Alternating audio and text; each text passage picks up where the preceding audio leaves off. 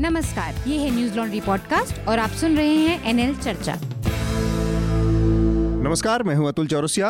आपका खर्चा, आपकी चर्चा, हफ़्ता दर हफ़्ता। हम एक बार फिर से लेकर आए हैं न्यूज़ लॉन्ड्री का हिंदी पॉडकास्ट एनएल चर्चा। आज हमारे साथ एक खास मेहमान हैं, अविनाश मिश्रा। अविनाश युवा साहित्यकार हैं, कवि हैं। और इनकी हाल ही में एक किताब आई है जो कि कामसूत्र के से प्रेरित है तो उस पर हम इनसे संक्षेप में बात करेंगे और उस किताब की प्रेरणा और तमाम और पहलुओं के बारे में बात करेंगे, क्योंकि हमारे साथ अनिल यादव भी हैं आप और दोनों लोग का ही एक जुड़ाव साहित्य और हिंदी के क्षेत्र से है। तो मुझे इस बात का भरोसा है कि इस पर एक अच्छी चर्चा सुनने को मिलेगी और आनंद का भी इसमें हस्तक्षेप रहता है। हिंदी साहित्य और उस पर अक्सर आनंद रिकमेंड भी करते रहते हैं। तो उस लिहाज से आज हिंदी साहित्य के नज़रिए से एक अच्छी चर्चा होने की उम्मीद है। आप तीनों लोगों का स्वागत है चर्चा में। धन्यवाद। एक बार सरसरी तौर पर जो आज के विषय हैं उसकी चर्चा कर देता हूँ। एक तो अविनाश की किताब है जो कि जिसका नाम ही है चौसठ सूत्र सोलह अभिमान। तो इस पर हम बातचीत करेंगे। इसके अलावा पिछले हफ़्ते एक बड़ी बहस रही द हिंदू के संपादक एन राम की रफ़ेल संबंधित खुलासे से इस पे। तो इस पर हम चर्चा करेंगे। इस पे कई तरह की बातें और उसके उस, आ, काउंटर में कुछ दस्तावेज़ सरकार की तरफ़ से भी आए हैं। तो उन तमाम बातों पर हम चर्चा करेंगे। इसके अलावा भूपेन हजारिका, जिन्हें कि मरणोपरांत भारत सरकार ने भारत रत्न देने की घोषणा की थी, अब उनके बेटे ने इस सम्मान को लेने से एक तरह से मना किया है। हालाँकि उनके परिवार में इसको लेकर एक राय नहीं है और भूपेन हजारिका के जो भाई हैं, उन्होंने उनसे असहमति जताई है। लेकिन जो मुद्दा है जिसको आधार बनाकर उनके बेटे ने ये बात बयान दिया है, उस पर गौर किया जाना चाहिए। तो उस पर भी हम बात करेंगे। साथ में अर्नब गोस्वामी से जुड़ी एक खबर आई, उनके ऊपर दिल्ली की पटियाला हाउस कोर्ट ने एफआईआर दर्ज करने का आदेश दिया है। यह आदेश शशि थरूर जो कि उनकी पूर्व पत्नी सुनंदा पुष्कर के मर्डर से जुड़े रिपोर्ट और खुलासे से संबंधित है। इस मामले में उनके ऊपर एफआईआर दर्ज करने की बात है और आरोप है कि उन्होंने कुछ ऐसे क्लासिफाइड, जो कि गोपनीय दस्तावेज़ हैं, उनको उजागर किया, जिससे कि इस पूरे मामले में कई ऐसी बातें सामने आई, जिन्हें कि सामने नहीं आना चाहिए।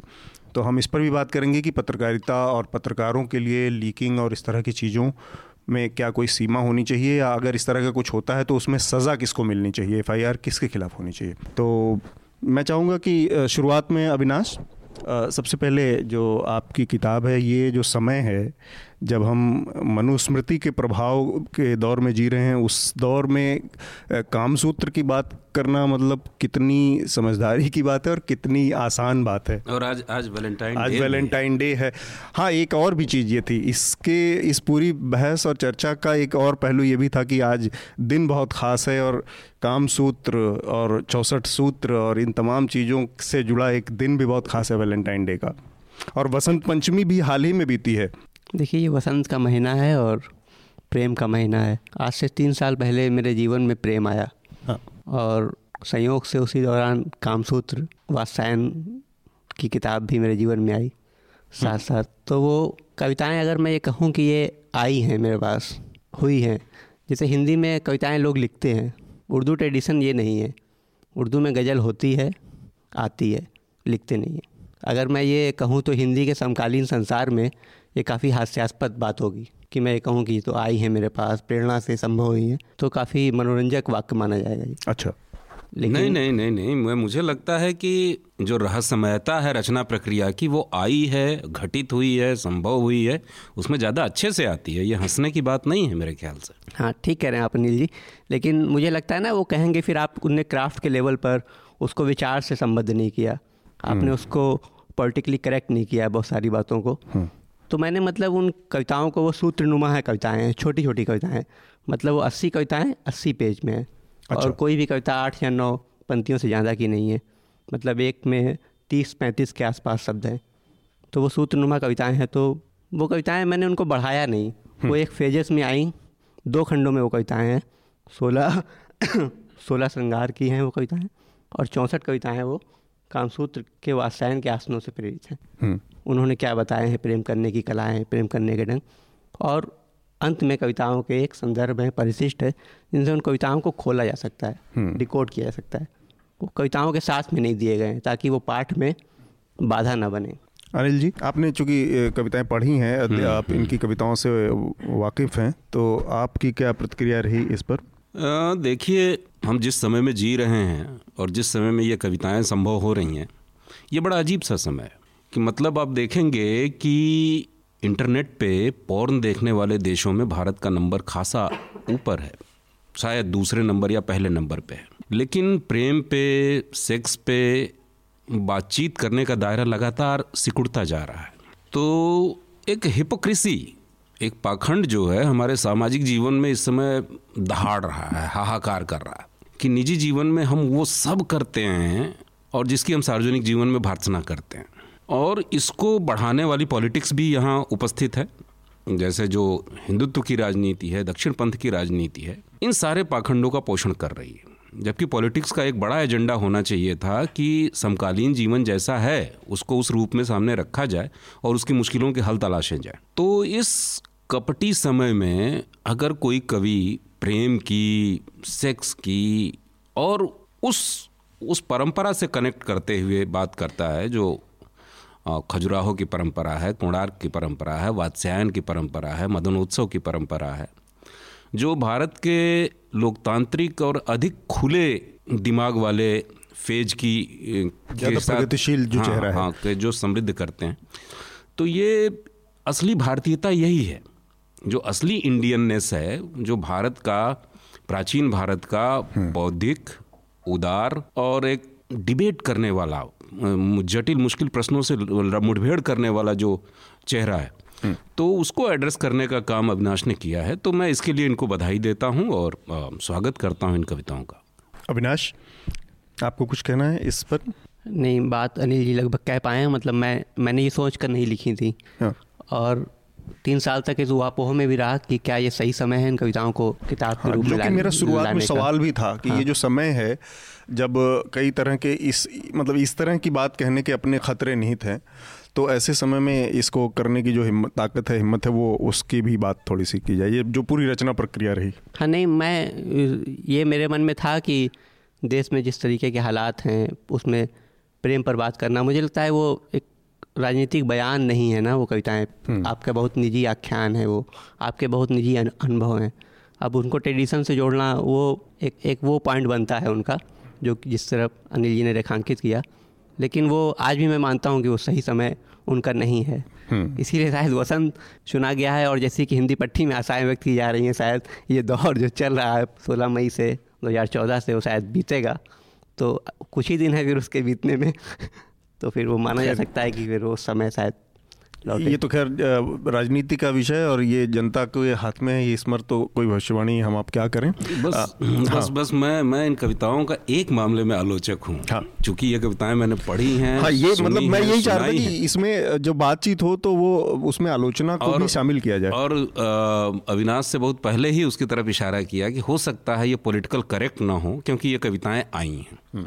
लेकिन मुझे ऐसा लगता है कि जो आदमी इसको लिख रहा है वो आदमी 21वीं सदी का आदमी है। हम्म। कवि 21वीं सदी का है। तो इसमें एक चीज़ ज़रूर होनी चाहिए थी जो नई संवेदना है हमारे समय की वो शामिल होनी चाहिए थी। जैसे इन कविताओं को पढ़ते हुए मुझे लगा है कि इसमें यौन व्यवहार में सेक्स में जो पुरुष का पक्ष है बहुत प्रमुखता से आया है। अच्छा। वो एक तरह से अ, तो जो लीडर है सेक्सुअल एक्ट का वही नायक है। वही गाइड है वही वही गाइड है। वही उसका भोगता है वही उसका आनंद पाने वाला है। लेकिन स्त्री पक्ष जो है मतलब इन सब के इन सब के साथ जिस महिला के साथ जिस स्त्री के साथ संबंध बनाए जा रहे हैं उसकी अनुभूतियाँ कैसी हैं? वो अनुपस्थित है। वो नहीं दिखाई देता है। एकमात्र मेरी आलोचना यही है इसकी। ठीक बात। और मैं उम्मीद करता था कि जैसे अविनाश जैसे समर्थ कवि से कि ये जो बीच में समय बदला है और हर जगह औरतों स्त्रियों की आवाज़ें हाँ। बड़ी प्रमुखता से सुनाई दे रही हैं। मीटू का दौर है। तमाम तरह स्त्री मीटू या हर जगह हर जगह बात हर। जगह एक सबसे ईमानदार और सबसे genuine political force social force और मोरल फोर्स जो सोसाइटी में दिखाई दे रही है वो औरतों की दिखाई दे रही है और हर जगह दिखाई दे रही है। तो मैं ये उम्मीद कर रहा था कि ये आएँगी इनमें और वो नहीं आई। आनंद ये जो पूरी परंपरा है वात्स्यायन की और इस तरह की इसमें आपको लगता है कि कई बार हम लोग वास्तव में मतलब समाज के स्तर पे या पत्रकारिता को भी अगर शामिल करें उसमें तो एक हिपोक्रेटिक एक स्तर रहता है उसमें एक नज़रिया रहता है चीज़ों को देखने का उसके प्रति एक दुराव का या मतलब दो तरह के नज़रिए रहते हैं? जो मेरा सीमित अध्ययन है हिंदी साहित्य का तो ये जैसे कि जो फ़िज़िकल और मेटाफिजिकल जो है उसके बीच की सेतु जो है हम्म।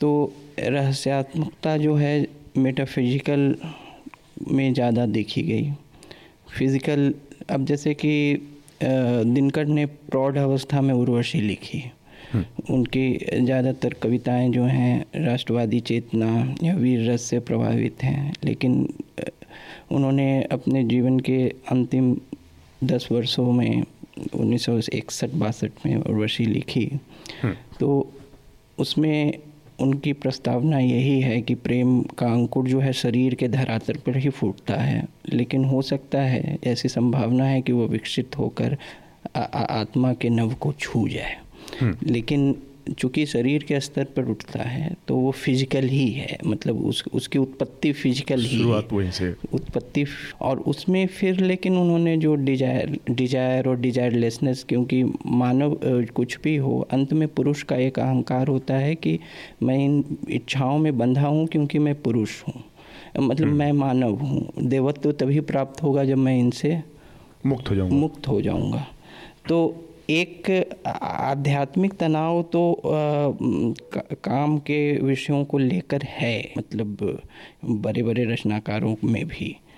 लेकिन दूसरी बात जो अनिल जी कह रहे थे कि स्त्री का पक्ष नहीं है उन अनुभवों को तो मेरे ख्याल से अगर ये उसको अनुभव करने में इनकी सीमाएँ हैं क्योंकि ये तो हम्म। पुरुष हैं तो वो भी ईमानदारी नहीं होगी। उसका भी एहसास करके खुद लिख खुद हाँ। लिख दें और दूसरी बात जो माहौल का और उस पर जो सीमाएँ हैं अंकुश हैं उसको लेकर है तो मेरे ख्याल से प्रौद्योगिकी के विकास के साथ कुछ दोनों चीज़ें हुई हैं। हम्म। एक तो अंकुश के साध माध्यम बढ़े हैं लेकिन अभिव्यक्ति के भी माध्यम बढ़े हैं। हम्म। मतलब कि लोगों को बहुत सारे प्लेटफॉर्म सब मिले हैं। हाँ, मतलब ऐसा है कि कोई अप्रकाशित नहीं रह जाता। हाँ अपनी बातें कहने का तो दोनों चीज़ें समानांतर तौर पे हुई हैं। ठीक बात। अविनाश आपकी छोटी सी टिप्पणी दोनों अनिल जी के और आनंद के वक्तव्य पे फिर हम अगले विषय पर अपने बढ़ेंगे। और और मैं ये भी चाहता हूँ कि एक कोई छोटी सी कविता जो आप आपको बहुत पसंद हो हाँ, उसको पढ़ लीजिएगा। एक कविता है वो ही सुना देता हूँ तीन लाइन की क्योंकि मैं संग्रह लेके नहीं आया हूँ याद है। उसका शीर्षक है योनि रेखा। योनि रेखा। जी। समय से पहले पहुँचना मूर्खता है समय पर पहुँचना अनुशासन है समय के बाद पहुँचना अहंकार। बस इतनी सी है। ये ये तो मुझे पसंद है ये मैंने पहले भी पढ़ी हुई तो बाकी आनंद जी ने जो बात कही वो बिल्कुल सहमत है। जब मैंने कविताओं पे कोई काम ही नहीं किया जिस रूप में वो आई मैंने वही न्यायोचित मुझे लगा कि उनको उसी रूप में लाना चाहिए। क्राफ्ट पे काम करता तो शायद कुछ स्त्री अनुभव भी अपने अध्ययन से या जो परकाया प्रवेश है उसके हम्म। ज़रिए मैं कुछ डेवलप कर सकता था। लेकिन वो मुझे लगा कि वो जब प्रेम की बात हो रही है तो बहुत नेचुरल नैसर्गिक जिस रूप में वो आप पर आयत हुआ है उसी रूप में अभिव्यक्त हो। इसलिए मुझे वो सही लगा। तो अनिल जी की चीज़ें वहाँ मैं मांग पूरी नहीं कर पाया इसके लिए। अनिल जी की मांग नहीं है ये एक आलोचक की दृष्टि है। और अब हमारे श्रोताओं के लिए एक ज़रूरी सूचना। यदि आप हमारा पॉडकास्ट किसी थर्ड पार्टी ऐप मसलन Google podcast cast box teacher आदि के ज़रिए सुनते हैं तो एक बार हमारी वेबसाइट www.newslaundry.com पर ज़रूर जाएँ। यहाँ आपको हमारे दूसरे पॉडकास्ट भी सुनने को मिलेंगे मसलन reporters without order awful and awesome इस तरह के तमाम पॉडकास्ट वीडियो और तमाम खबरें आपको हमारी वेबसाइट पर मिलेंगी। तो एक बार यहाँ जाकर पॉडकास्ट सुने।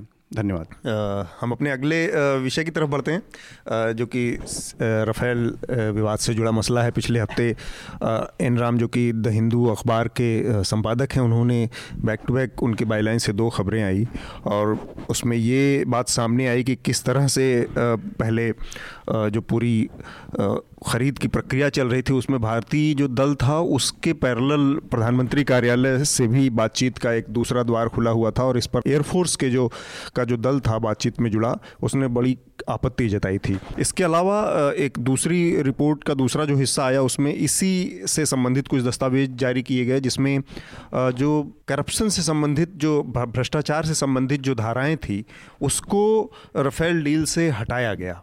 और इससे पहले ऐसा कभी नहीं हुआ कि किसी और उसमें हटाया गया हो। तो इस पूरे विवाद को लेकर एक संकट की स्थिति बन गई है और इसी के साथ अब एक और नया डेवलपमेंट हुआ है कि सीएजी जो कि हमारा लेखा विभाग है ऑडिट डिपार्टमेंट है, उसने जो रफेल से जुड़ी अपनी रिपोर्ट सौंपी है, उसमें अब ये बताया जा रहा है कि यूपीए सरकार 2007 में जो सबसे पहले जब ये समझौता हुआ था, शुरू हुई थी प्रक्रिया, तब के मुकाबले ये अब करीब ढाई से पौने तीन परसेंट सस्ती है, जो मोदी सरकार के दौर में हुई है। ये दोनों जो चीज़ें हैं एक साथ डॉक्यूमेंट हिंदू के कुछ कह रहे हैं और जो इशारा करते हैं कि इसमें कुछ अलग से गड़बड़ियाँ हुई हैं, जो इशारा करती हैं जिस तरह के डेवलपमेंट हुए। कैक कहता है कि ये सस्ती पड़ी। तो अब ये एक राजनीतिक स्तर पर तो परसेप्शन की एक और एक छवि बनाने की और एक दूसरे को ऊँचा नीचा दिखाने की कोशिश चल रही थी, लेकिन यहाँ पे जो पत्रकारिता और एक संवैधानिक संस्थान है, इनके बीच में जो विरोधाभास पैदा हो रहा है, इसको कैसे देखा जाए अनिल और फिर आनंद से हम इस पर बात करेंगे? ये विरोधाभास हमारे डेमोक्रेटिक सिस्टम की लगभग परंपरा बन चुका है।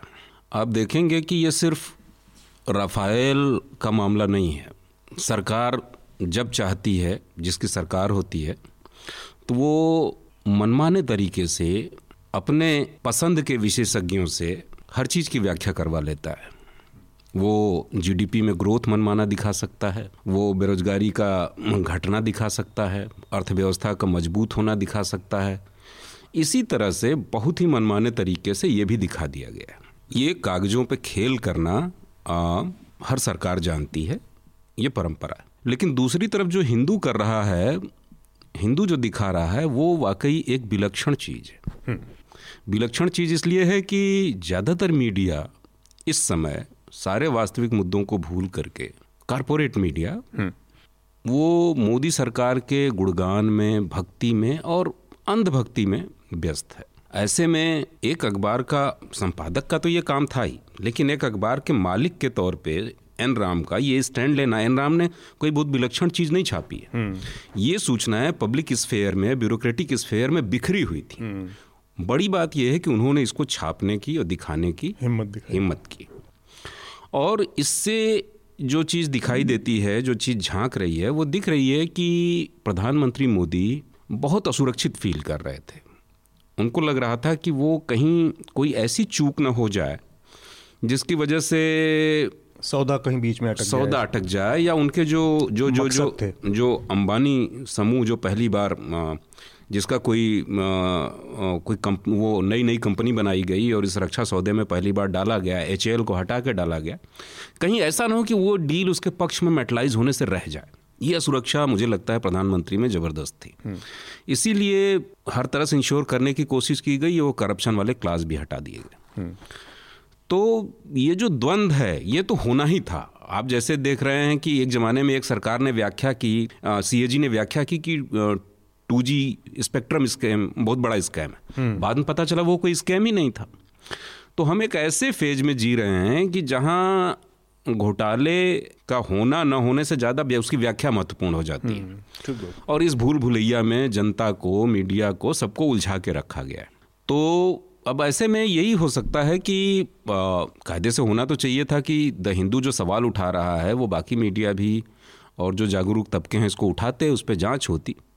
लेकिन अब चुनाव बहुत करीब है हम्म। तो देखिए कि जनता तक चीज़ें किस रूप में जाती हैं और उसका नतीजा कैसे सामने आता है। एक और चीज़ हुई जो ये आंकड़े आए उसमें बहुत सारे संकेत ऑडिट ब्यूरो ने कैग ने बहुत सारे सांकेतिक शब्दों का इस्तेमाल किया है और उसका तर्क है। कि ये चीज़ें सरकार ने कहा है कि इनको उजागर नहीं करना है। तो वो जो कूट भाषा में लिखे नंबर्स हैं बेसिकली वो अमाउंट हैं तो उस नंबर्स को उन्होंने नहीं लिखा है। लेकिन एग्जैक्ट परसेंटेज दिखा दिया है कि इतना सस्ता पड़ा। और इसके अलावा मैं कल अजय शुक्ला जो कि रक्षा विशेषज्ञ हैं, उनकी बात सुन रहा था तो उन्होंने कहा कि कई सारी चीज़ें उसमें से सरकार ने इस पूरे सौदे से अलग कर दी।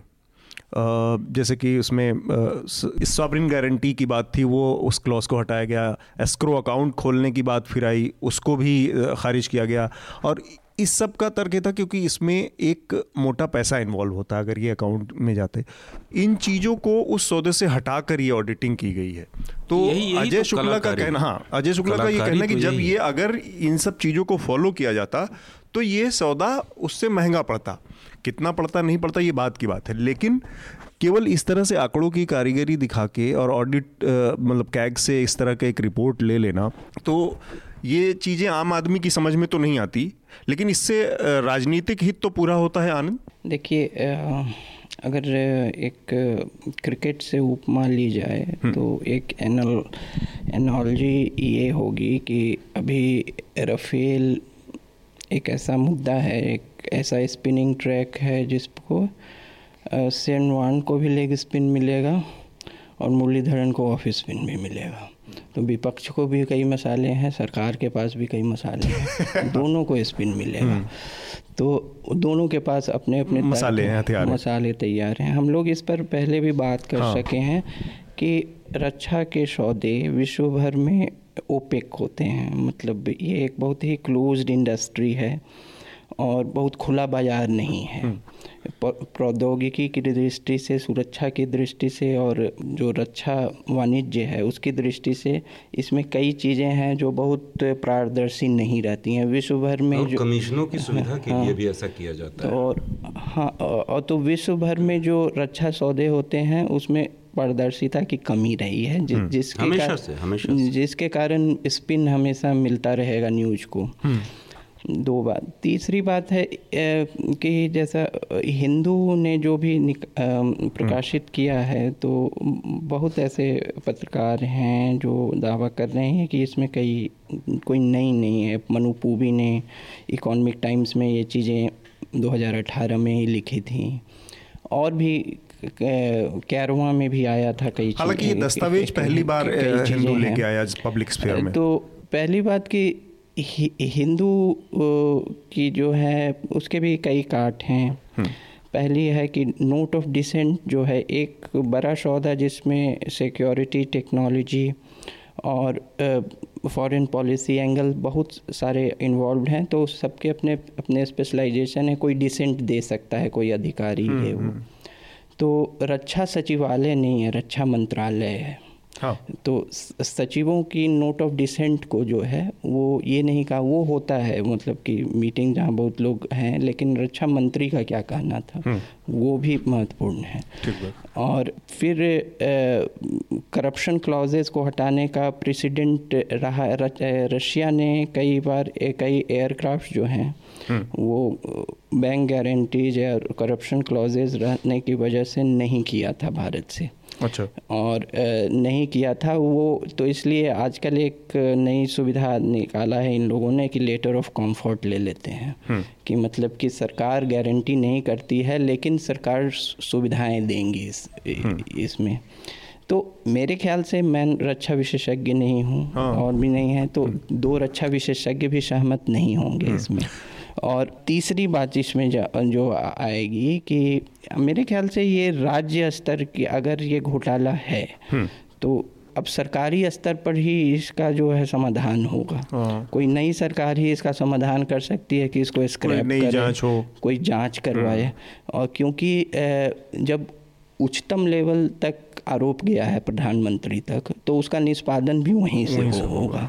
तो बाकी जो है चुनावी माहौल में आरोपों का चलता चलता रहेगा। एक चीज़ मैं अपने श्रोताओं को यहाँ पे बता दूँ बेसिकली जो नोट ऑफ़ डिसेंट जिसकी बात कही जा रही है उसमें एयरफोर्स के जो सचिव थे उन्होंने ये सीधे सीधे लिखा था और जो कि जिसे डिसेंट नोट नहीं माना जा सकता उनका ये कहना था कि प्रधानमंत्री कार्यालय एक समानांतर बातचीत की प्रक्रिया खोल के बैठा है, जिससे कि भारतीय दल के हित प्रभावित हो रहे हैं और हमारी जो पोजीशन है वो कमज़ोर हो रही है।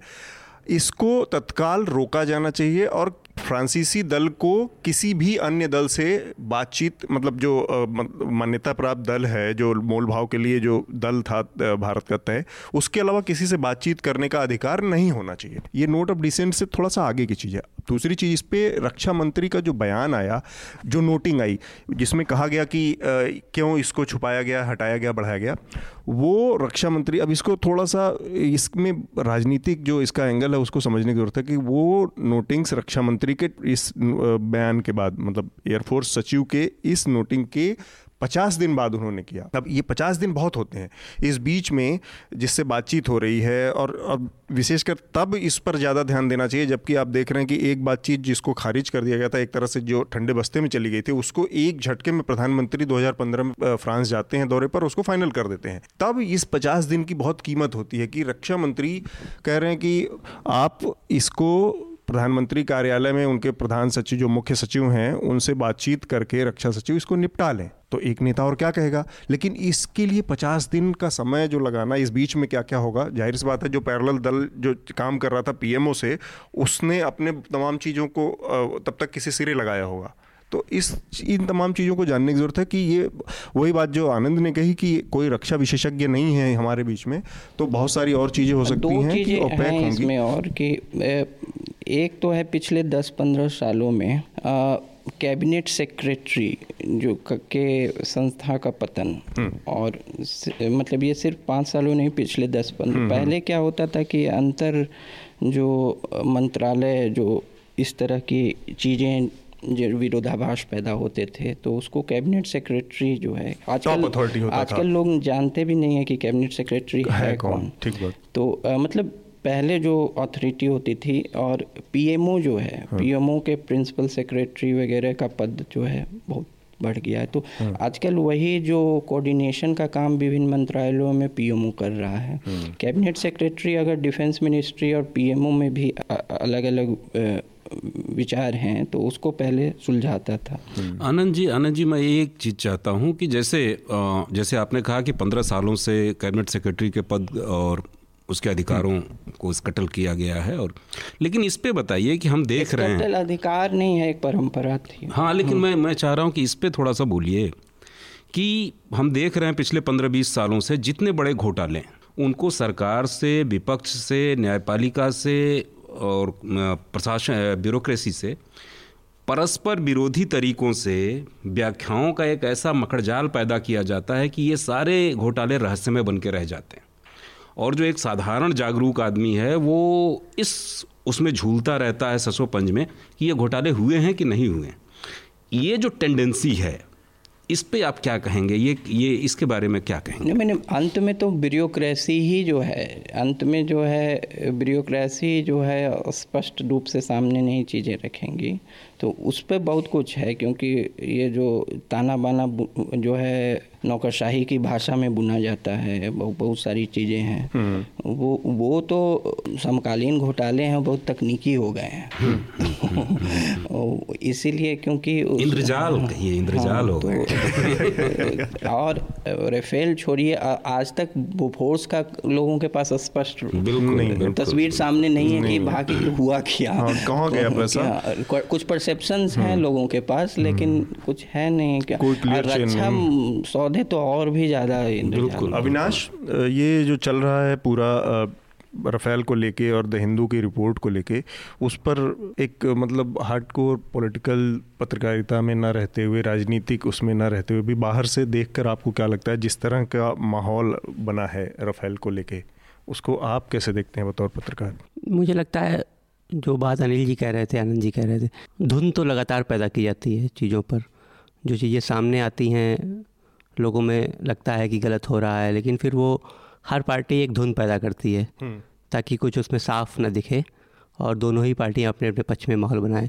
इसीलिए कारण होता है कि भ्रष्टाचार जैसी जो समस्या है वो लगातार बनी रहती है। हर पार्टी उसे लड़ने का दावा करती है लेकिन वो काम जो है उस दिशा में नहीं होता। उस दिशा में नहीं होती और धुन बनाए रखना ही लगता है हर पार्टी को कि वही बेहतर है हम्म। उसको साफ़ करना स्पष्टता अंधेरे को ये ये धुन और वो तो संभव भी नहीं है शायद स्पष्टता ला पाना किसी के लिए संभव नहीं क्योंकि ये पूरा एक जिस तरह का मकड़जाल है उसको किसी एक पार्टी एक सत्ता के लिए इसको स्पष्ट मतलब पूरा क्लीन कर पाना मुझे लगता कि विशेषकर तब जब उसमें विदेशी दूसरी सरकार इन्वॉल्व है दूसरी विदेशी कंपनियाँ इन्वॉल्व हैं उसमें media media middleman involve है तमाम तरह के ऐसे में इसको पूरी तरह से क्लीन कर पाना मतलब किसी सरकार के लिए संभव नहीं लगता वो उल्टा बता रहा इस धुंध का विस्तार दूसरे क्षेत्रों में भी हो रहा है हाँ। जैसे आप देखिए कि न्यायपालिका में कई इधर ऐसे फैसले आए जैसे पीएससी और मलियाना वाला जो केस है हम्म। उसमें है कि तीस पैंतीस लोग मारे गए हम्म।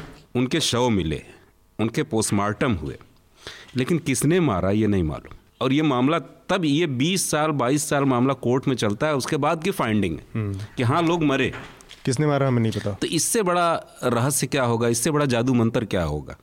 तो इस रहस्य का विस्तार अब दूसरे क्षेत्रों में भी हो रहा है मैं ये कह रहा हूँ। ठीक है हम अपने अगले विषय की तरफ़ बढ़ते हैं जो कि भूपेन हजारिका से जुड़ा मसला है। भूपेन हजारिका को भारत सरकार ने भारत रत्न देने की घोषणा की थी हाल ही में उसके बाद अब उनके बेटे जो कि तेज हजारिका नाम है उनका उन्होंने इंडियन एक्सप्रेस से बातचीत में कहा है कि एक चीप थ्रिल जो होता है, एक सस्ती लोकप्रियता हासिल करने की जो कोशिश होती है, सरकार की वो कोशिश है। उनका जो कहने का संदर्भ था, वो था कि जिस तरह से जो सिटीजनशिप नागरिकता संशोधन बिल को भारत सरकार, नई सरकार हमारी लेके आई है, वो जो उसकी प्रावधान है, उसकी जो बातें हैं, वो जो भूपेन हजारिका की पूरी सोच थी, जो उनकी, उनके विज़न था, जो उनकी विचारधारा थी, उसके एकदम विपरीत हैं। और वो कहीं ना कहीं उनका भारतीयता है जो कि किसी को नागरिकता देने के क्या नियम होने चाहिए, उसको पूरी तरह से खारिज करती है और नागरिकता को के केंद्र में छुपे तौर से वो धर्म को ला रही है। जबकि ऐसा पहले नहीं था अफ़गानिस्तान का मुसलमान हो, श्रीलंका का तमिल हो या तिब्बत का बौद्ध भिक्षु हो, कोई भी आके उस तरह की परिस्थितियों में जिसके साथ यातना हुई, यंत्रणा हुई वो यहाँ की नागरिकता के लिए अप्लाई कर सकता था, देना और उसकी एक प्रक्रिया अलग बात है। अब जो स्थिति पैदा की जा रही है, उसमें ये है कि ये पूरी की पूरी सुविधा नॉन मुस्लिम के लिए वो की जा रही है, व्यवस्थित की जा रही है या उनके लिए फिक्स की जा रही है। तो ये जो सरकार संशोधन बिल की जो भूमिका है, इसके खिलाफ तेज हजारिका ने अपना विरोध जताया है और पुरस्कार वापस करने की घोषणा की है। अविनाश से ही शुरू करूँगा मैं। अ, क्या मतलब भूपेन हजारिका जैसे आदमी का इस्तेमाल या इस तरह के उसके लिए और भारत रत्न जैसी चीज़ों को राजनीति से ऊपर रखना चाहिए? तेज हजारिका ने भी थोड़ा सा इमेच्योरिटी दिखाई है। देखिए जब एक ऐसे समाज में जहाँ चीज़ें लगातार गड़बड़ हो रही हों तो एक नागरिक सोचता है कि वो प्रतिरोध कैसे करे। जैसे जब अखलाक वाला कांड हुआ था दादरी वाला तो ये उदय प्रकाश हिंदी के एक प्रतिष्ठित साहित्यकार हैं। उनका एक बयान आया था उन्हों- उन्होंने कहा था कि मुझे कुछ समझ में नहीं आ रहा कि मैं इसका प्रतिरोध कैसे करूँ। वो कुछ नहीं कर सकते। उनके हाथ में कुछ नहीं। तो उन्हें ख्याल आया कि मुझे राज्य ने सम्मानित किया है। मैं सम्मान को वापस कर वापस कर देता हूँ। तो मुझे लगता है क्या तरीका क्या बचता है आपका प्रतिरोध करने का? एक सामान्य आदमी जो कुछ नहीं कर सकता हम्म। उसके बस में कुछ नहीं है उस इतनी शक्ति भी नहीं है कि वो कारपोरेट या नेताओं की मदद से कोई आंदोलन करे हम्म। या कोई सपोर्ट उस उसके पास ऐसा नहीं अपनी बात रखने का। हम्म। जिसको वो पहुँचा सके। तो उस, उसके पास कुछ तरीका है अपनी बात रखने का। तो वो लौटाता है सम्मान भूपेन जी नहीं है। अगर ये भूपेन हजारिका होते तो शायद उनके बेटे उनको ज़्यादा समझते हैं। ऐसा उनको लगता है। तो उनको उनको लगता है इस दिशा में उनको लौटाना चाहिए। हालाँकि सम्मानों को रखना चाहिए या नहीं रखना चाहिए ये एक दूसरी बहस का बहुत दूसरी बहस है। निजी मसले हैं ये तो। आनंद? क्या मेरा इस पर कोई स्पष्ट मत नहीं है। लेकिन अ, ऐसा भी कुछ समाचार पत्रों ने प्रकाशित किया है कि वो अपने पिता के साथ ज़्यादा रहे भी नहीं थे। अच्छा। तो अब जो व्यक्ति नहीं है उसकी किसी विषय पे क्या धारणा होगी ये भी अब ये तो स्पेकुलेशन का विषय है। आ, वो भारत रत्न के को, कोई भी राजनीतिक विचारधारा हो वो भारत रत्न के हकदार थे या नहीं ये पहली बात है। और जो एक बड़े सांस्कृतिक शख्सियत असम के होने के कारण वो थी ऐसा आम आम मत है। तो स्वीकार करने में मेरे ख्याल से कोई दिक्कत नहीं होनी चाहिए इसमें। और विरोध का अब जो वहाँ जो वहाँ की जन वहाँ के लोग हैं वो इस बिल का विरोध कर रहे हैं और कुछ नहीं भी कर रहे हैं। और एक प्रोजिक्यूटेड माइनॉरिटी को लेके रिलीजियस आइडेंटिटी धार्मिक उनकी पहचान पे एक प्रोजिक्यूटेड माइनॉरिटी के नाम पे वहाँ किया जा रहा है। अब इसका समर्थन बेस क्या है? इसका विरोध बेस क्या है? तो हजारिका के पुत्र जो है उसके विरोध बेस में ही हैं ये तो तय हो गया तय है। गया है। अब इसमें अब इसकी का निष्कर्ष क्या होगा कि उनका परिवार यह निर्णय ले। परिवार में भी एक मत नहीं है इस पर। शायद उनके चाचा इसके पक, लेन अ, स्वीकार करने के पक्ष में है। तो विचारधारा और का से विरोध एक चीज़ है लेकिन अब पुरस्कार स्वीकार करें या ना करें उसी को हथियार बनाएँ। अब इस पर मेरा कोई स्पष्ट मत नहीं है। अनिल जी शायद नहीं एक चीज़ तो इसमें है कि जो भूपेन हजारिका के बेटे ने जो किया, वो अपने दायरे में उन्होंने प्रतिरोध का एक तरीका चुना। मुझे लगता है कि अभी जो सिटीजनशिप अमेंडमेंट बिल है, उस पर बात करनी चाहिए कि वो कितना खैर, वो वहीं से बहस शुरू हुई है और वो अपने आप में कितना डिस्क्रिमिनेटरी है या वो जो हमारे मैं संवैधानिक मूल्य तो नहीं कहूँगा, लेकिन एक जो भारतीयता का एक एक तत्व था जो सबको एक दे अवसर देता था और वो बहुत एंशियंट उससे भी आया था शायद कि शरणागत को वो शरण देने वाली बात थी किसी को भी हो। तो उसमें धर्म का एंगल ले आना वो उसको कहीं ना कहीं खारिज करता है। देखिए इसको इस तरह से भी इस प्रश्न को देखा जा सकता है कि क्या भारत रत्न जैसा पुरस्कार किसी राजनीति के तहत नहीं दिया जाता है? अगर वो राजनीति के तहत नहीं दिया जाता तो ये मांग क्यों लगातार होती रहती है कि फला की उपेक्षा हो रही है इनको मिलना चाहिए था? ये फलाने को बहुत देर से दिया गया फलाने को पहले दिया गया। हाँ तो ये इनके पीछे है। हमेशा राजनीति रही है और राजनीतिक कारणों से अगर पुरस्कार दिया जा सकता है तो उसे वापस भी किया जा सकता है। लेकिन ये जो नागरिकता का मसला है ये नॉर्थ ईस्ट के लिए चूँकि मैंने काफ़ी समय गुजारा है वहाँ और ये बहुत केंद्रीय मसला है। वहाँ के सामाजिक जीवन में बहुत केंद्रीय मसला है। आप याद करें तो पाएँगे कि नॉर्थ ईस्ट ही वो जगह है जहाँ पिछले एक साल के भीतर देशद्रोह के सबसे ज़्यादा मामले दर्ज हुए लोगों पे दर्ज किए गए ये वो लोग हैं जो इस नागरिकता बिल का विरोध कर रहे थे। क्यों कर रहे हैं?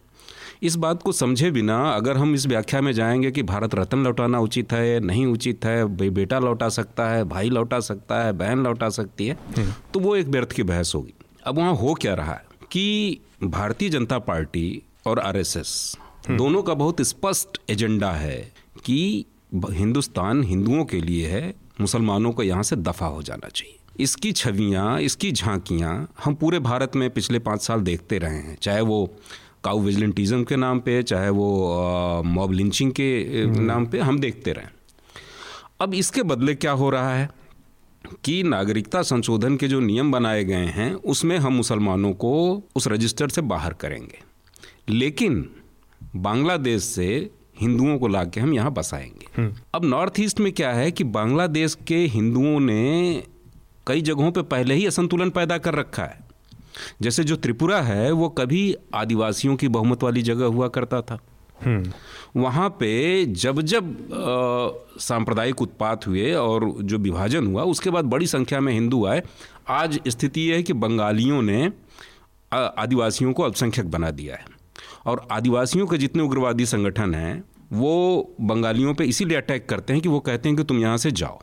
इसके जवाब में बंगालियों बंगालियों के भी उग्रवादी संगठन बन गए हमारा बंगाली बन गया फिर उसके बाद असम एक ऐसी जगह है जहाँ बांग्ला भाषा स्कूलों का माध्यम पहले हुआ करती थी जिसके विरोध में लंबा आंदोलन चला कि अखमियाँ होनी चाहिए।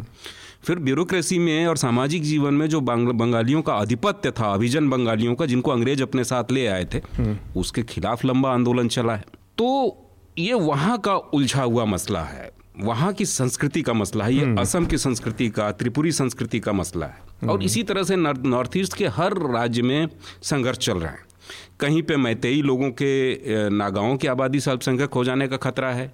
कहीं पे असमिया के के हेजमनी से बोडो लोगों के अल्पसंख्यक हो जाने का खतरा है। कहीं पे मतलब हर राज्य में ऐसा चल रहा है। ठीक बात। अब इसके बीच में क्या किया भाजपा आरएसएस ने कि एक ऐसा प्लान तैयार किया कि इस गड़बड़ी के बीच में हिंदुओं को लाके यहाँ बसाया जाए। वो नहीं चाहते नॉर्थ ईस्ट वाले। तो अब उसका कैसे विरोध करेंगे? आप अब वहाँ की तो सरकारों ने भी विरोध किया है इस बिल का पूरा। बिल्कुल वो कर ही नहीं सकते क्योंकि आप पाएँगे कि ये जो नागरिकता का मसला है ये असम गण परिषद इसी आंदोलन से पैदा हुई थी। नीली नरसंहार होता है उसके बाद आंदोलन होता है। फिर आप पाएँगे कि उल्फा जैसा उग्रवादी संगठन इसी से पैदा हुआ। राजीव गांधी का समझौता जो हुआ था प्रफुल्लो महंतो से इसीलिए हुआ था कि जो अनागरिक हैं उनकी पहचान करके उनको डिपोर्ट किया जाएगा वापस बांग्लादेश भेजा जाएगा। लेकिन राजनीतिक पार्टियों के अवसरवाद के कारण जो उस पार से लोग आए हैं उनको वोट बैंक बनाने के कारण ये मामला लगातार उलझता गया है। और मुझे इस मामले में बीजेपी भी राजनीति कर रही है। और बहुत ब्रूटल तरीके से लोगों पर राजद्रोह का मामला लगाया जा रहा है। तो मुझे तो ये जल्दी सुलझता हुआ नहीं दिख रहा है। लेकिन हाँ ये ज़रूर है कि जो कल्चरल वर्ल्ड है असम का ये उसकी आवाज़ है कि भारत रत्न वापस किया जाना चाहिए। ठीक बात आनंद ये नागरिकता संशोधन जो बिल है जिसके इर्द गिर्द ये सारा विवाद खड़ा हुआ है उस पर भी मैं चाहता हूँ कि आपकी राय जानी जाए। क्या लगता है कि इस तरह के नहीं इस पर मेरा कोई मैंने कहा पहले स्पष्ट मेरी मेरा कोई मत नहीं है। ये प्रोजिक्यूटेड माइनॉरिटीज़ को लेके संघ का ये कार्यक्रम है कि प्रोजिक्यूटेड माइनॉरिटी में बांग्लादेश में अफ़गानिस्तान में हम्म। अब भारत और नेपाल को छोड़कर हिंदुओं का कोई जो है होमलैंड नहीं है। तो, तो ये तो आरएसएस का है। हाँ। मैं ये कह रहा हूँ कि हाँ। ये तकनीकी रूप से या मतलब एक उस लिहाज से सही है नहीं मैं बता रहा हूँ अब स्पष्ट रूप से हिंदू तो शब्द इस्तेमाल नहीं करेंगे। हम्म। तो स्पष्ट तो प्रोजिक्यूटिव माइनॉरिटी को लेकर तो प्रोजिक्यूटेड माइनॉरिटी को लेकर मेरे ख्याल से असम इन और नॉर्थ ईस्ट इनका टारगेट नहीं है बंगाल है। मतलब बंगाल में एक जो है लहर पैदा करने करने का है। बंगाल में राजनीतिक लाभ लेने का है। नॉर्थ ईस्ट में लाभ असम में मिला इन्हें लेकिन अब वो भी मामला जो है उलझता दिख रहा है क्योंकि असम से भी विरोध हुआ है उन्नीस सौ पचासी में जो तो असम का समूचा इंटेलिजेंसिया पे आपने सिडिशन लगा दिया। हाँ उन्नीस जैसा आदमी उस पर राजद्रोह लगा दिया। राजद्रोह का केस उन्नीस सौ का जो है। लेकिन आ, अब जो ज़्यादा रोचक है कि बंगाल में इसका क्या मतलब बंगाल पर इसका किस क्या असर पड़ता है वो मतलब राज अब सही है या गलत है उसमें नहीं जाते हुए मतलब कि अगर विश्लेषण के तौर पे अगर बहुत जो इमीडिएट इलेक्टोरल जो चुनावी विश्लेषण में बंगाल पर इसका क्या असर पड़ता है हम्म, इसका ज़्यादा असर। तो हम अपने अगले विषय की तरफ़ बढ़ते हैं जो कि हमारा आखिरी विषय होगा। अर्नब गोस्वामी जो कि रिपब्लिक टीवी के एडिटर इन चीफ हैं। उनके ऊपर सुनंदा पुष्कर मामले में कुछ गोपनीय दस्तावेज़ जारी करने के आरोप में दिल्ली के पटियाला हाउस कोर्ट ने एफआईआर दर्ज करने का आदेश दिया है। अब इससे एक अजीब सी स्थिति पैदा हो गई है कि मतलब पत्रकारिता ही दो खानों में बटी हुई है। हालाँकि पत्रकारिता को दो खानों में बांटने का काम काफ़ी पहले हो गया था। इस सरकार ने बहुत अच्छे से ये काम कर दिया था कि कुछ लोग सरकार के एकदम पक्ष में होंगे, कुछ लोग सरकार के एकदम विपक्ष में होंगे। तो एक जो कॉमन प्लेटफॉर्म था वो, या जो ग्रे एरिया था जहाँ पे जर्नलिस्ट सर्वाइव करता था कि वो सत्ता के विपक्ष में बोलेगा, वो बात अब ख़त्म हो चुकी है। या तो आप सत्ता के एकदम साथ हैं, जो कि जी न्यूज़ होगा, या अर्नब गोस्वामी होंगे, सुधीर चौधरी होंगे, या फिर आप एकदम से आप विरोधी मान लिए जाएँगे। ऐसी स्थिति में अर्नब गोस्वामी के पक्ष में खड़े होना एक समय की ज़रूरत बन गई है, क्योंकि पत्रकारिता का बहुत आमूल, बहुत बहुत कोर जो हिस्सा है, वो है लीकिंग। वो हर तरह से खबरें निकालने की कोशिश करता है और उसके साथ एक ये भी कंडीशन रहती है कि वो इन चीज़ों के अपने स्रोत को छुपाने के लिए भी मजबूर है और ये उसको अधिकार भी एक तरह से मिला हुआ है। ऐसे में अर्नब गोस्वामी के खिलाफ एफआईआर दर्ज करने का जो आदेश है, इसको, इसका विरोध, उनकी तमाम घटिया पत्रकारिता के बावजूद करना सबकी आज मजबूरी बन गया है। तो इसको इस एफआईआर के लिहाज से मैं अनिल आपका वो जानना चाहूँगा। और फिर अविनाश और आनंद से बात करेंगे। देखिए, इस मामले को सिर्फ़ इससे नहीं देखा जा सकता कि as a journalist Arnab Goswami के राइट्स क्या हैं और क्या नहीं हैं। यही परेशानी पैदा होती है। परेशानी तब नहीं पैदा होगी अगर हम इसको इस तरह से देखें कि अर्णव गोस्वामी किस तरह के जर्नलिस्ट हैं और उनको एक जर्नलिस्ट के नाते जो अधिकार, जो स्पेस जो मिले हुए थे, मिले हुए हैं, उनका उन्होंने क्या किया? हमने देखा कि पिछले पाँच सालों में उन्होंने उन अधिकारों का दुरुपयोग किया। तो एक ऐसा आदमी जो पत्रकारिता के जो अधिकार मिले हुए हैं, जो अभिव्यक्ति का अधिकार मिला हुआ है, स्वतंत्रता का अधिकार मिला हुआ है, सत्ता की आलोचना का अधिकार मिला हुआ है, अगर उन अधिकारों का किसी सरकार के साथ सौदा कर ले, उसका चारण बन जाए, उसका भाट बन जाए, मेरा ख्याल आप इससे असहमत हो, नहीं होंगे कि अर्णव गोस्वामी सबसे ज़्यादा हास्यास्पद पत्रकार के रूप में आप जाने जाते हैं। आप सड़क पे अर्णव गोस्वामी का नाम लीजिए तो कुछ लोग ना हंसेंगे और कान बंद कर लेंगे कि जैसे वो बगल में चिल्ला रहा हो और उनका कान फटा जा रहा हो। तो एक ऐसा आदमी जिसने जर्नलिज्म के राइट्स का कि उसकी सेंटिटी का दुरुपयोग किया हो उसके पक्ष में हम सिर्फ़ इसलिए खड़ा हो जाएँ खड़े हो जाएँ कि एक डॉक्यूमेंट उसने लीक कराया है। ऐसा नहीं हो सकता। हम देखेंगे कि वो ऐसा मोटिव क्या है? ऐसा करने के पीछे अर्णव गोस्वामी का मोटिव क्या है? अर्णव गोस्वामी का मोटिव भारतीय जनता पार्टी और आरएसएस की वेंडेटा पॉलिटिक्स को बदले की राजनीति को आगे बढ़ाना। अगर अर्णव गोस्वामी बहुत बड़े खोजी पत्रकार हैं तो वो ऐसा ही कोई लीक जज लोया केस में क्यों नहीं करा देते? वो कोई ऐसी ईमेल किसी जज की लीक कर दें अमित शाह की कोई मेल लीक कर दें जज लोया के परिजनों की कोई मेल लीक कर दें तो मुझे लगता है कि इस मामले में मोटिव बहुत इंपॉर्टेंट है कि कोई भी जर्नलिस्ट किस मोटिव से कर रहा है हम्म। इसके आधार पर तय होना चाहिए कि ये एफआईआर होना सही है या गलत है हालाँकि मेरा अपना विचार अभी भी है कि अर्नब गोस्वामी ने मोटिव एक बड़ी महत्वपूर्ण चीज़ है फिर भी मैं ये हमेशा कहूँगा कि अर्नब गोस्वामी के खिलाफ एफआईआर से पहले एफआईआर जो लोग लीक करने में शामिल हैं उनको अपने घर को अपने उसको चाक चौबंद रखने की ज़रूरत है कि लीक ना हो।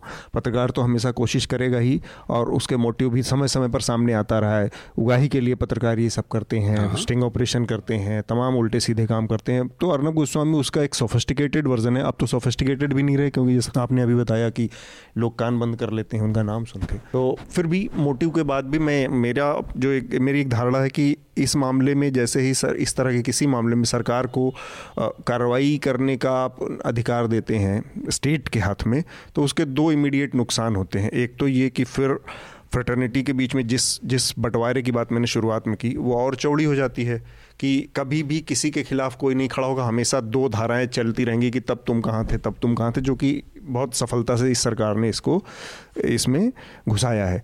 आप जम्मू में उस लड़की के साथ जो हुआ और जिस तरह से भाजपा के लोग निकाल रहे थे रैली, उसमें कैसे मीडिया खड़ा हो गया और बाद में एक ही दूसरा मीडिया एक आया जो कि इस पूरी हत्या और बलात्कार की उसको गलत ठहराने के लिए उसने फर्जी कहानियाँ चलाई। तो इस जो बंटवारे को और बड़ा करेगा। दूसरा ये कि सरकारों को इस बंटवारे से लाभ मिलेगा और वो बाकी मौक़ों पर भी इस तरह की चीज़ों का इस्तेमाल करने की कोशिश करेगी, क्योंकि स्टेट आज बीजेपी है कल कांग्रेस है पत्रकारिता को कोई स्वतंत्र या इतना पावर दे के देखने की इच्छा नहीं रखता है। आनंद? नहीं दस्तावेज़ लीक कराने में जो जो दार्शनिक तनाव है वो वही दार्शनिक तरह मतलब थोड़ा सा ये लोग समझ में नहीं आएगा। मतलब उसका जो फिलोसफिकल टेंशन है हाँ। वो वही है जो स्टिंग ऑपरेशन का है। हम्म। कि उसमें जो असमंजस की स्थिति हाँ, है नैतिकता का एक असमंजस बना रहता है उसमें। है कि और उसमें जो कि मीन्स और एंड का जो मामला है कि एक सोक्रेटिक है कि स्पीकिंग ट्रूथ टू पावर फिर एक गांधीयन कि मीन्स हम्म। और एंड दोनों ही नैतिक होने चाहिए। तो ये टेंशन हमेशा रहेगा वेस्टिंग ऑपरेशन हो या लीक करवाने वाली। हम्म। पत्रकारों का पक्ष है कि पब्लिक अथॉरिटी ऐसे ही कोई चीज़ें नहीं बताएँगे हम्म। तो हम कोई भी रास्ता ले सकते हैं मतलब कुछ सच सामने लाने के लिए। ठीक बात। तो ये तनाव बना रहेगा उसके अपने अपने पक्ष हैं दोनों अपने अपने जगह सही हैं।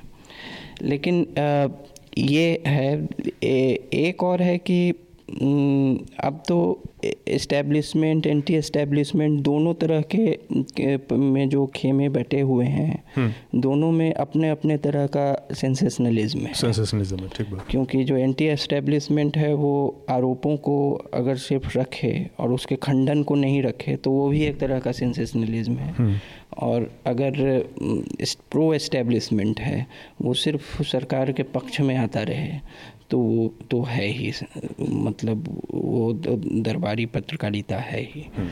तो इसमें अब अर्नब जो हैं अब क्या हैं नहीं हैं वो पता नहीं लेकिन ये जैसे थरूर पर उन्होंने एफ़ आई वो लीक हम्म। कराई मेरा मानना है कि उसमें जो इसको का समाधान ये होना चाहिए कि अभी जो तत्कालिक कानून है उसमें वो अपराधी हैं या नहीं है हम्म। मतलब वो एफआईआर के लायक हैं या नहीं है अगर वो तत्कालिक भारतीय कानून में एक अपराध है तो एफआईआर लीक एफआईआर दर्ज हो और जाँच हो उन पर उनको मैं कोई विशेष श्रेणी में का नागरिक नहीं मानूँगा। नहीं बस मुझे इसमें एक ही दिक्कत है कि जैसे ही आप ये शुरू करते हैं ना ये पेंडोरा बॉक्स एकदम खुलने वाली बात होती है। फिर सरकार के पास हमेशा एक तर्क रहेगा कि इनके खिलाफ एफआईआर है तो उनके खिलाफ क्यों नहीं एक है? एफआईआर तो अर्नव पे पैनलिस्टों को धमकाने और निर्धारित से ज़्यादा डेसिबल डेसिबल आवाज़ में चिल्लाने के लिए भी होनी चाहिए। मेरा ख्याल। अविनाश आपका क्या नज़रिया है ये जो पत्रकारिता के ऊपर सरकार की नकेल कर कसने की कोशिशें हैं? नहीं ये चिल्लाते हुए जो पत्रकार हैं और ये जो दैनिक जागरण किस्म की पत्रकारिता है इनके दैनिक जागरण किस्म की पत्रकारिता इसमें कैसे है? वो उसको भी थोड़ा ये एक्सप्लेन करिए। ये ये दैनिक जागरण शायद सबसे पहला अखबार है जिसने बीजेपी के साथ बीजेपी के साथ आरएसएस के साथ ओपनली एलाई किया। और बताया कि अयोध्या में सरजू खून से लाल लाल हो गए थे। सैकड़ों कार सेवक मारे गए। हाँ, तो बिल्कुल अच्छे से बता दिया है बाबा ने। तो यही है मतलब कहने का कि इनके पक्ष में मतलब व्यक्ति का उद्देश्य देखकर उसके पक्ष में खड़ा होना चाहिए ना। तो जो बात शुरू में अनिल जी ने की वही है कि उनका उद्देश्य तो बहुत पाक साफ़ नहीं है वो तो सबको ही दिखते हैं।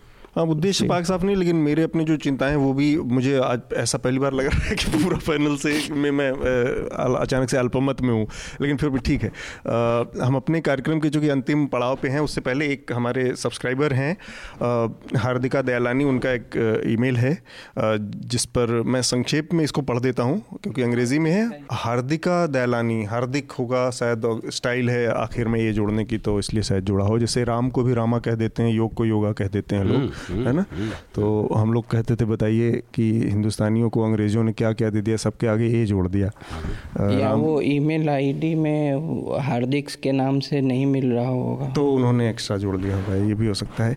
तो ये बेसिकली काफ़ी डिटेल में और बहुत इनडेप्थ वो नॉलेज भरा ये पूरा मेल है। जो कि हार्दिका के बारे में भी बता दूँ डॉक्टरल फेलो हैं Pardee Rand graduate school assistant policy researcher rand corporation uh, I'm subscriber of News Only, and this is my first time writing to NL Charcha. First of all, I apologize for not writing in Hindi. I don't want to subject you to my awful spelling. कोई बात नहीं है। हम लोग इससे बुरी अंग्रेज़ी लिखते हैं यहाँ पे। तो आई also want to say I really enjoy the debate on the podcast I am writing not about something that was discussed on the podcast but a recommendation that the World Bank report on internal migration mostly because it is topic I care deeply about some points I would like to raise about this report तो उसमें हार्दिका ने कई छः point raise किए हैं और चूँकि ये इनके एक्सपर्टीज़ का विषय है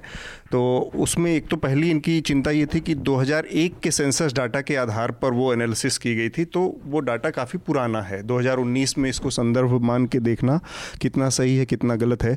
मैं चाहता हूँ कि आनंद ने भी इस पूरे लेटर को पढ़ा है तो वो अपना क्योंकि आनंद ने ही ये रिकमेंडेशन किया था तो वो थोड़ा सा अपना पक्ष संक्षेप में स्पष्ट करें और फिर हम आज के अपनी चर्चा का समापन करेंगे। मैंने ये रिकमेंड किया था वो सत्तर प्रतिशत जो मध्य Internal प्रदेश में migration है। हाँ, जो नौकरियों में स्थानीय लोगों का आरक्षण है उसमें। तो ये एक, एक पेपर था ऑक्सफोर्ड यूनिवर्सिटी के कुछ में कुछ शोधकर्ताओं का। और सौभिक चक्रवर्ती ने टाइम्स ऑफ़ इंडिया में और कुछ पहले ये पेपर के कुछ अंश इकोनॉमिक टाइम्स में भी प्रकाशित हुए थे। हाँ तो पहली बात कि 2001 को लेकर है क्योंकि अ, मुझे जैसा लगता है कि जो सब डेटा है मतलब इतने अ, क्या कहिए कि बारीकी से जाकर डिस्ट्रिक्ट वाइज माइग्रेशन के डेटा जो है उत, उत, उतने उसके बाद जनरेट हुए नहीं हैं। तो उनके पास भी मेरे ख्याल से एक मजबूरी एक व्यवस्था थी कि उसी डेटा को लिया जाए क्योंकि 2011 की तो जनसंख्या के डेटा हैं लेकिन इतने स्पेशलाइज डेटा डिस्ट्रिक्ट वाइज में माइग्रेशन ये सब का पलायन को लेके इसलिए उन्होंने उसको लिया है। ऐसा मेरा मानना है और उनके पेपर दूसरी बात है कि आपने इनकी जो अंतिम बात है कि एप्पल्स एंड एप्पल्स को को की ही तुलना होनी चाहिए ऐसा अर्थशास्त्री मानते हैं क्योंकि तुलनात्मक दृष्टि तभी आएगी जब आप सेबों की तुलना सेब से मतलब करें। बराबरी की हाँ बराबरी तो रिलेटिव तो और इनका ये कहना है कि भारत में पर्याप्त पलायन हो रहे हैं हम्म। और जो उस स्टडी का कहना था कि आंतरिक पलायन बहुत ज़्यादा नहीं कम है। है बाकी देशों में। के दो लेकिन बड़े जो हैं जो बड़े अर्थव्यवस्थाएँ हैं जो भारत जो एक एस्पायरिंग है एस्पायरिंग ग्लोबल पावर की बात कर रहा है इतनी बड़ी इतना पॉपुलस कंट्री है दूस, सबसे दूसरा सबसे ज़्यादा जनसंख्या वाला देश है। तो उसमें जो है उसके हिसाब से तुलनात्मक दृष्टि से अभी भी जो है वो जैसा बता रहे हैं वो कि थर्टी परसेंट बहुत यूएस की पॉपुलेशन से ज़्यादा होगा लेकिन एब्सोलूट नंबर्स की वो बात है। लेकिन थर्टी परसेंट भारत के लिए फिर भी थर्टी परसेंट ही रहेगा। और अभी जो यहाँ व्यवसाय का और रो, रोज़गार का को लेकर जो समस्याएँ हैं उसमें आंतरिक पलायन की का अपना महत्व है लोगों को रोज़गार से जोड़ने के लिए और जो पूरे के पूरे परिवार पलायन कर जाते हैं। एक खासकर भारत में जो व्यवस्था है शादी के बाद पलायन की लड़कियों की महिलाओं की तो महिलाओं के, का के आर्थिक अवसर जो हैं वो काफ़ी सीमित हो जाती हैं अगर वो पलायन करके बाहर जाएँ। तो पलायन बहुत कम नहीं है लेकिन पर्याप्त नहीं है। ये उस पे, उस पेपर बहुत ज़्यादा नहीं है और अभी जो स्थितियाँ हैं वो तो है ही कि लॉप साइडेड ग्रोथ है कुछ बड़े बड़े शहरी ए, और ये आंकड़े चूँकि हम अ, 2001 के ही हैं सेंसस पे तो इसको ये हम ध्यान में रखें कि शायद इस समय स्थितियाँ थोड़ी उससे अलग तो हों अलग हों लेकिन अभी भी लॉपसाइडेड डेवलपमेंट का उत्तर प्रदेश बिहार झारखंड मध्य प्रदेश राजस्थान जो कि चुंबक के तौर पे मतलब कह- कहिए कि चुंबक का जस्ट उल्टा मतलब कि ये यहाँ से जो पुश फैक्टर है ये ज़्यादा है पुल फैक्टर मेट्रोपॉलिटन है तो वो लॉपसाइडेड ग्रोथ लॉपसाइडेड जो क्षेत्रीय विकास है वो तो अभी भी बना ही हुआ हाँ, तो है ही। शहरी क्षेत्र जो हैं कुछ भागों में सीमित हैं तो पलायन का रुख बहुत ज़्यादा नहीं बदला है ठीक है। है? मतलब वैसे इनकी बाकी सारी जो बाकी बिंदु हैं सब सही हैं उनसे उससे कोई असहमति नहीं नहीं है और असहमति होने का कोई आधार भी नहीं है वो सब सारे तथ्य हैं हाँ, मतलब उन्होंने जो बोले हैं फैक्ट्स है। हैं। लेकिन इंटरप्रिटेशन का है अंतर। है ठीक बात है। अ, एक चीज़ और बता दें हम कि अभी हमारे जो प्रोड्यूसर हैं कार्तिक ने बताया कि इनका नाम हार्दिका ही है। तो ये जो हमारे शुरुआत में कन्फ्यूज़न हुई हार्दिक या हार्दिका उसको उसके लिए माफ़ी। और साथ में हम और एक बात और हाँ। अगर उन, उनके पास 2011 म- उतने ही स्पेशलाइज्ड डेटा हैं तो हम लोग के साथ शेयर कर सकते हैं जो हाँ। दो हज़ार एक में है। तो उम्मीद है कि हार्दिका को ये इस जवाब से थोड़ा सा उनकी शंकाएँ समाप्त हुई होंगी और अगर वो डाटा मिल सके तो हम सब लोगों के लिए भी फ़ायदेमंद होगा। अ, हम अपने रिकमेंडेशन के राउंड में हैं तो रिकमेंडेशन की प्रक्रिया पूरी करते हैं। अ, अनिल जी इस हफ़्ते आपका रिकमेंडेशन क्या होगा हमारे श्रोताओं के लिए? हम्म, मैं मैं इस हफ़्ते रिकमेंड करूँगा एक प्रेम कथा। रोमियो जूलियट और अंधेरा। ये याक्षनाथ चेक का लिखा हुआ पतला सा उपन्यास है और निर्मल वर्मा ने इसका हिंदी में बहुत सुंदर अनुवाद किया है। हिंदी में जिन किताबों का अंग्रेज़ी से अनुवाद हुआ है बहुत थोड़ी हैं अच्छे अनुवाद वाली किताबें उनमें से एक है। तो ये एक यहूदी लड़की की कहानी है जो आ, जिसके पीछे नाजी पड़े हुए हैं वो भागती रोमियो जूलियट और अंधेरा। जी।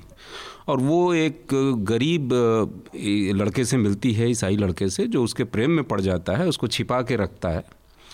और वो एक तरह से अ, मतलब उस लड़की को बचाने की जी जान से कोशिश करता है और विफल रहता है।